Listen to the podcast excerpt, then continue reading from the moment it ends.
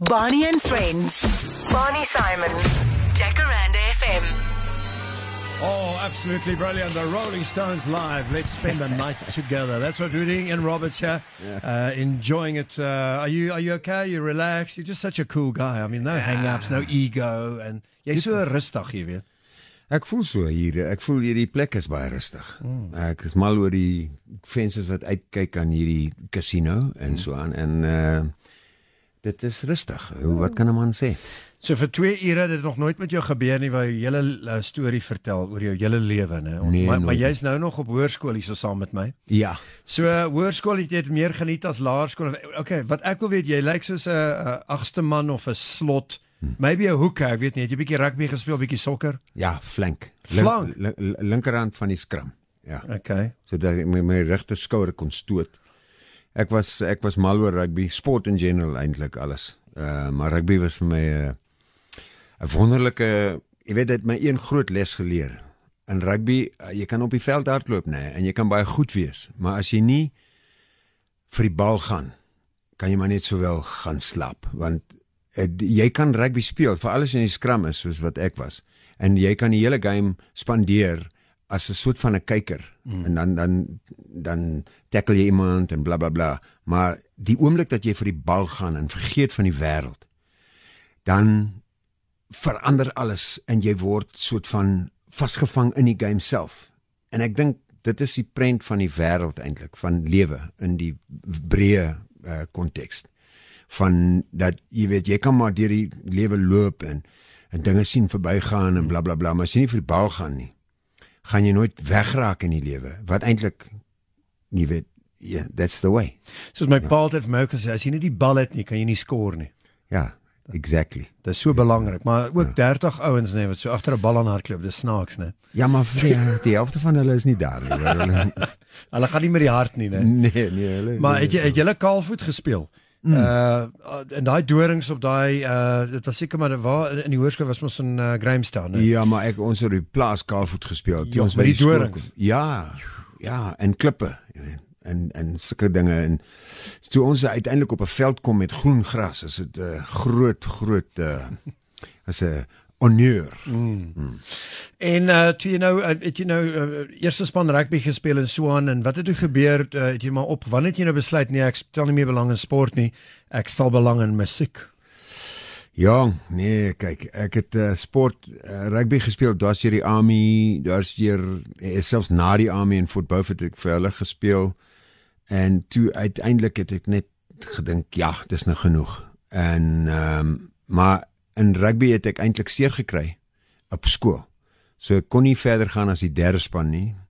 Toe begin ek uh roei hierdie bote, hierdie lang coxfors. Ja. ja ja, en toe was dit my die was die sport vir my. wat dink jy van daai Oxford Ja, Saladin. boat races ja, Ja. daai ons is fiks jong het jy Ja, bro. moet jy elke dag oefen nou en dit is Ja. nie net in die boot nie maar jy moet ook Ja, in die gym en so aan jy moet ontsettend sterk wees om om daai ding te doen. Ja. Ja, wanneer laas was jy op 'n boot gewees? Ek's altyd op 'n boot, een of ander tipe boot, maar uh, roei jare terug. Vertel my, ehm um, toe jy nou uh, op skool was, nê? Hmm. Uh hoërskool. Die eerste keer toe jy nou musiek gehoor het op die Hmm. radio of die, op die vinyl, toe jou ouers nou daar in die huis bietjie vinyl gespeel het en so aan. Wat se songs onthou jy? Wat het hulle gespeel? Ek het 'n pel gehad, um, en uh, uh, Gus Thompson en sy pa was uh, iets groot in in LTA construction destyds en hy het vir Gus oor see geneem Amerika toe. Toe ons nou in uh, so tweede laaste jaar op skool was, koshuis skool. Toe gaan Gus Amerika toe en hy kom terug met 'n paar LP's, maar vars, jy weet, uit uit die pres in Amerika. So ons was baie bevoordeel. Daar was 8 van ons in hierdie hulle het 'n studie genoem waar ons gebly het. Sê maar ag nee, miskien minder. Sê maar 6. Toe het ons 'n ou Philips uh, stereo gehad. Een van daai um portables hier, vou hom so uit en dan dan die twee speakers beide kante en hy hy sit toe die doors op. Strange Days. Oh, En uh, dit was om te lê en luister na daai woorde en die musiek van daai groep. Ag, ek het dit nooit vergeet nie, daai daai daai daai vroegoggende, Sondagoggend waar jy kan inlê in 'n in 'n koshuisskool.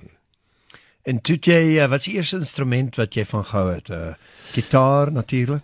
Ja, kyk, toe ek baie uh jonk was, uh sien nou maar uh 8 jaar oud. 9 het iemand vir my 'n ou squashbox gegee, 'n um, 'n houne student. En toe begin ek guiding speel. En toe was daar drie van ons. Uh Pesse Piet was die een ou en Johnny Kichlar. En nou Johnny Kichlar het uh gitaar gespeel en Pieter Pesse Piet ook en ek het die trekklavier gespeel en ons het geld gemaak in die in die jy weet waar die team meetings was. Uh tussen die swart bevolking daar het ons 2 sent gekry vir elke liedjie wat ons gespeel het. En ons het net 3 songs geken. Staggerly wat die klossas omgedraai het in Ostegelina. Ja, maar by Chikile. That Staggerly wasn't Staggerly, it was Ostegelina. Maar. And then the other one was Utoko Unochola Nobani, which was uh, a big hit. En die ander een het ek vergeet, maar ek weet dat ons daai 3 songs oor en oor gespeel het 'n hele Saterdagmiddag. En elke keer is dit 2 sent. Nou jy moet onthou nê, in daai dae was 25 sent ehm, 'n um, gelling petrol. En ons het mos klein motorbikes gehad en alles. So ons het gewerk vir die petrol. Ja nee, jo, ja, dit is 'n lekker storie. Dit is goeie herinneringe, jy weet, en ja, goeie ou dae en so aan. En jy het lekker groot geword. Daar was nie probleme en so nie. Baie happy. Uh as 'n mens, het jy het jy gevoel baie positief? in daai nee, tyd? Nee, nee, dit was dit was moeilike tye in Suid-Afrika hoor. In in die 60s, eh, mense vergeet, maar ons het groot geword um onder die die soort van wolk van um uh, die groeiende black consciousness wat gebeur het in die vroeg 60e jare. Nou ons was onthou whiteys op 'n plaas mm. en uh, daar buite en en toe hierdie soort van wolk van gevaar vir ons as kleinkinders nou waar jy gekyk het na jou papie en gedink het is hierdie man sterk genoeg om ons te te te eh, beskerm teen hierdie goed. Jy weet wat ek bedoel. So dit ja. was nie net peaches en cream. Ek onthou Poco wat die uh it was a military wing of the of the of I think the PAC or it was a movement amongst the Xhosa and the Transkei and they they had um attacked a whole lot of uh caravanners and killed quite a lot of people how those things had an immense effect on me from small in my life. Mm. You know, and you you uh, saw you heard that on radio. Yeah, and you read about it in the newspapers. You saw the yeah. photos and stuff. And as a kid, uh, the other kids around you, did they sort of avoid that, and they weren't really interested? Because sometimes you know it's like one in ten, and mm. you, you you you'll read that and you'll you'll get obsessed about something, and it'll mm.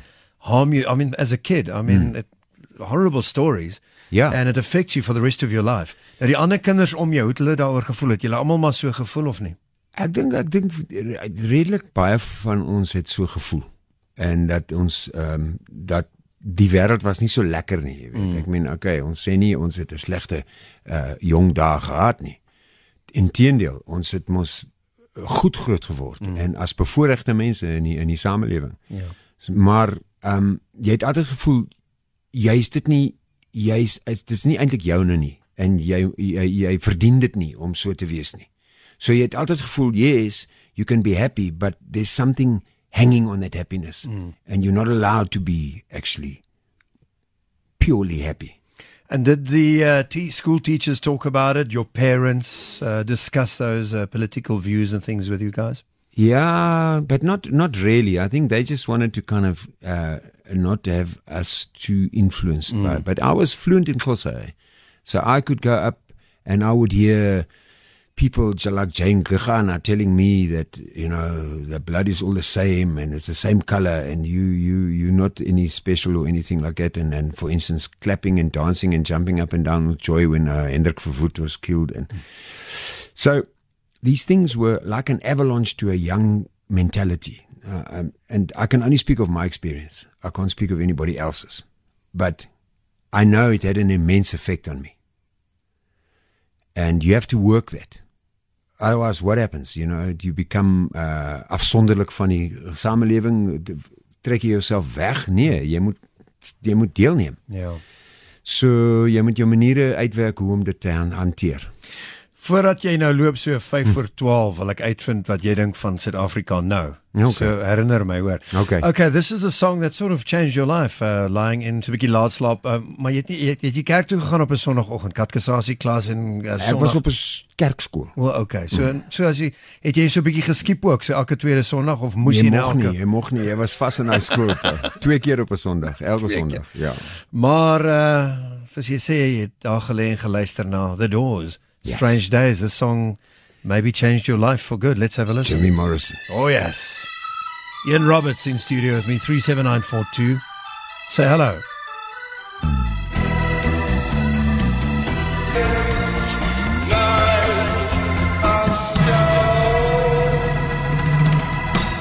Ja, hoor nie meer die Doors op die radio nie. Wanneer laas uh, een het jy die Doors op radio gehoor? Ek het uh, vergeet hoor. Ek ja.